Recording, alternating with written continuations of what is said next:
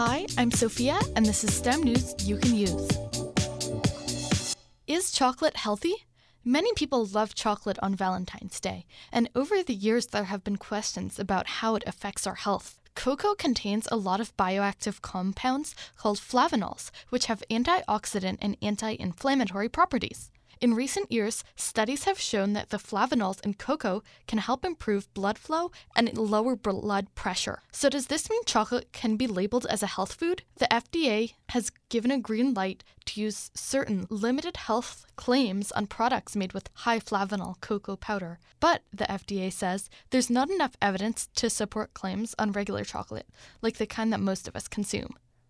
Google's chatbot just made a very costly error. Google's parent company, Alphabet, lost $100 billion in market value after its new artificial intelligence technology, Bard, produced a factual error in its first demo. In an ad, the company describes Bard as a launchpad for curiosity and a search tool to help simplify complex topics. This tool is similar to the new ChatGPT. However, when someone asked the chatbot, What new discoveries from the James Webb Space Telescope can I tell my nine year old about? the chatbot responded with a few bullet points, including the claim that the telescope took the very first picture of exoplanets. But the James Webb Telescope didn't discover exoplanets. This error is what caused the company to lose so much market value.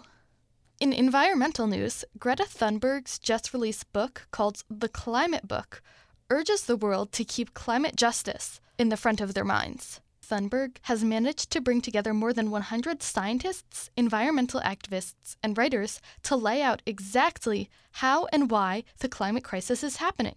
Here are the three things her book suggests to consider 1. Switch to plant based diets.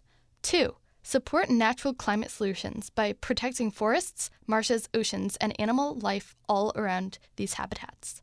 And finally, three, pressure the media to go beyond the latest story on a heat wave or collapsing glacier and focus on root causes, time urgency, and solutions. I'm Sophia, and this was STEM News You Can Use.